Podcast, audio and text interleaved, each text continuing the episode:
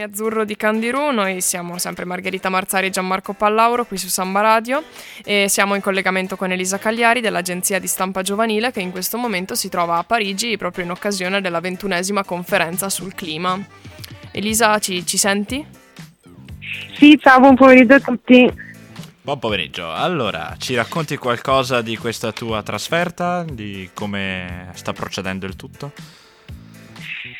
Diciamo che procede bene, siamo arrivati alla fine della prima settimana dei negoziati, che poi la prima settimana è dedicata ai negoziati più tecnici e stamattina eh, è stata diffusa la bozza definitiva diciamo, dell'accordo che verrà poi presentata ai ministri settimana prossima appunto per essere rinegoziata e poi per arrivare finalmente uh, all'accordo finale che ci, che ci si attende qui da Parigi.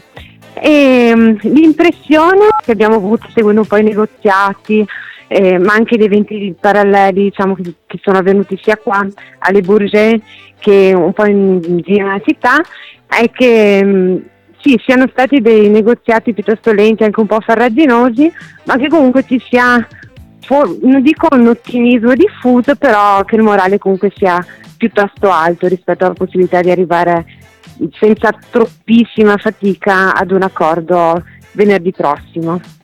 E quali possiamo dire che sono gli obiettivi di questa, di questa conferenza, cioè di questo accordo? Cosa riguarda in particolare? Ah, diciamo che l'accordo di Parigi è, è veramente importante perché si cerca di, di, portare a casa un trattato vincolante per i paesi per limitare il, l'innalzamento della temperatura globale eh, al di sotto dei 2 gradi centigradi.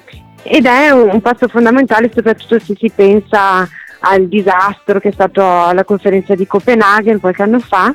E, e questa diciamo, è la seconda chance che, che ci si dà appunto per fare in modo di limitare i cambiamenti climatici da qui a fine secolo. Ed è importante anche perché è cambiato un po' la prospettiva no, con cui uh, si cerca di arrivare ad una soluzione. Perché prima col protocollo di Kyoto erano soltanto gli stati industrializzati a dover tagliare le emissioni, invece in questo caso uh, tutti, tutti, gli stati del mondo, anche quelli più vulnerabili, anche quelli emergenti, hanno messo sul tavolo delle proposte più o meno concrete per, uh, per fare qualcosa. Diciamo.